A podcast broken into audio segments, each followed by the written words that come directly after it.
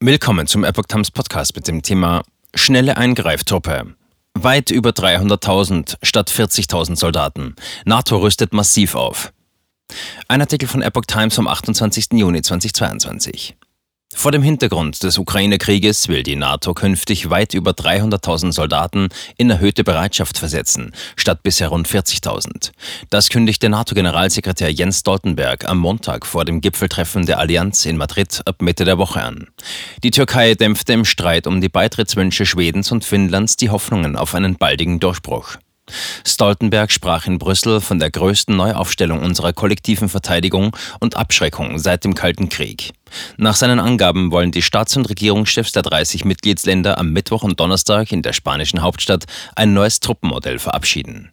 Nach der russischen Invasion in der Ukraine Ende Februar hatte die NATO rund 40.000 Soldaten ihrer schnellen Eingreiftruppe NATO Response Force NRF in Alarmbereitschaft versetzt. Diese Truppen unter NATO-Kommando sollen nach Diplomatenangaben abgelöst werden durch einsatzbereite Kräfte in den jeweiligen Mitgliedstaaten. Insgesamt soll die Militärführung damit künftig über ein Kontingent von mehr als 300.000 Kräften verfügen. Ein NATO-Mitarbeiter sagte, geplant sei ein größerer Pool von Truppen in hoher Einsatzbereitschaft zu Land, zu See, in der Luft und für die Cyberverteidigung.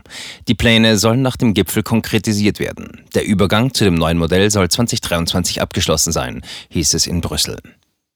Truppenaufstockung an der NATO-Ostflanke. Zudem sollen die bestehenden multinationalen Gefechtsverbände im Osten der Allianz aufgestockt werden. Zur Stärkung der Ostflanke der NATO soll ein Vorschlag Deutschlands als Modell dienen. Die Bundeswehr könnte demnach in Litauen mit etwa 1500 Soldaten die Führung einer Kampfbrigade übernehmen, die aber nicht ständig präsent ist. Die Kräfte würden zeitlich befristet für gemeinsame Trainingseinheiten mit litauischen Soldaten ins Baltikum entsandt werden. Ähnliche Brigaden sollen auch für die anderen Baltenstaaten aufgebaut und im Notfall kurzfristig entsandt werden. Ein ähnliches Modell könnte es laut Stoltenberg für Polen geben. Zu den Brigaden, Einheiten von 3000 bis 5000 Soldaten, kommt militärische Ausrüstung, die im Osten vorgehalten werden soll. Schweden und Finnland sprechen mit Türkei über NATO-Beitritt.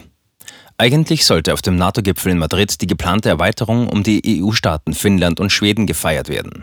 Doch das NATO-Mitglied Türkei blockiert die Beitrittsgesuche der beiden nordischen Länder. Ankara wirft ihnen insbesondere vor, Mitgliedern der verbotenen Arbeiterpartei Kurdistans PKK Schutz zu gewähren.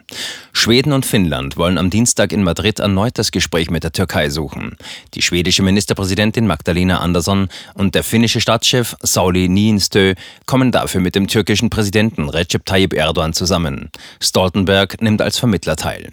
Anderson äußerte bei einem Besuch in NATO-Hauptquartier am Montag die Hoffnung auf Bewegung der Türkei in der nahen Zukunft, idealerweise vor dem Gipfel. Ein Berater Erdogans hatte zuvor betont, dessen Reise nach Madrid bedeute nicht, dass wir von unserer Position zurücktreten. Bei dem Spitzentreffen will die NATO auch ihr neues strategisches Konzept verabschieden. Darin sollen die Beziehungen zu Russland und China grundlegend neu definiert werden.